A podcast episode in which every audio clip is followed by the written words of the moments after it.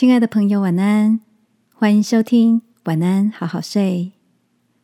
如果你听完后很有感动，邀请你在评论区给我们五颗星，或是写下留言为我们加油，也帮助更多的朋友更好睡。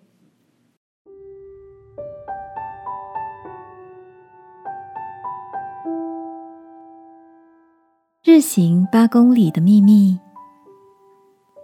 晚安，好好睡，让天父的爱与祝福陪你入睡。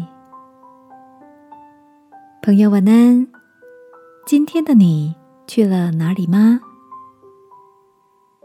因为工作的关系，大哥过去常要到国外出差。这年来，虽然出国次数少，但每次去程跟回程都要按规定被隔离三个星期。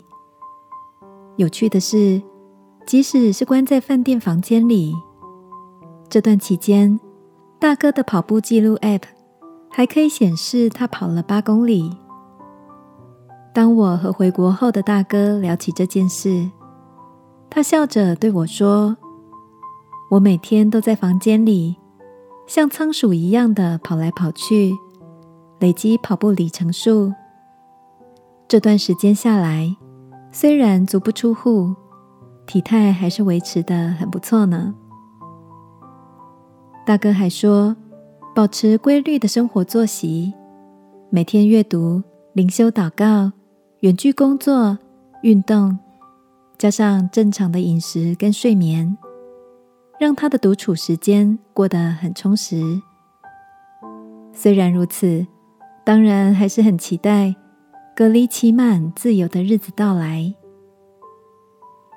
实在很难想象独自一个人被关在房间里三个星期是什么样的感觉。但是我能够体会，在天父的话语陪伴下，跟自己独处的时光，其实也可以是很美好、宁静的时刻。就像传道书里说的：“宁可在安静之中听智慧人的言语，不听掌管愚昧人的喊声。”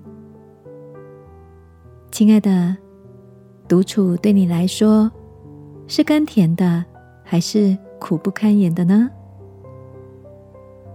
这个夜晚，一起静下心，来到天父的面前，求他赐下话语。使我们能够享受平安，得着沉静的智慧吧，亲爱的天父，求你帮助我在独处中得着活泼的镇静与智慧。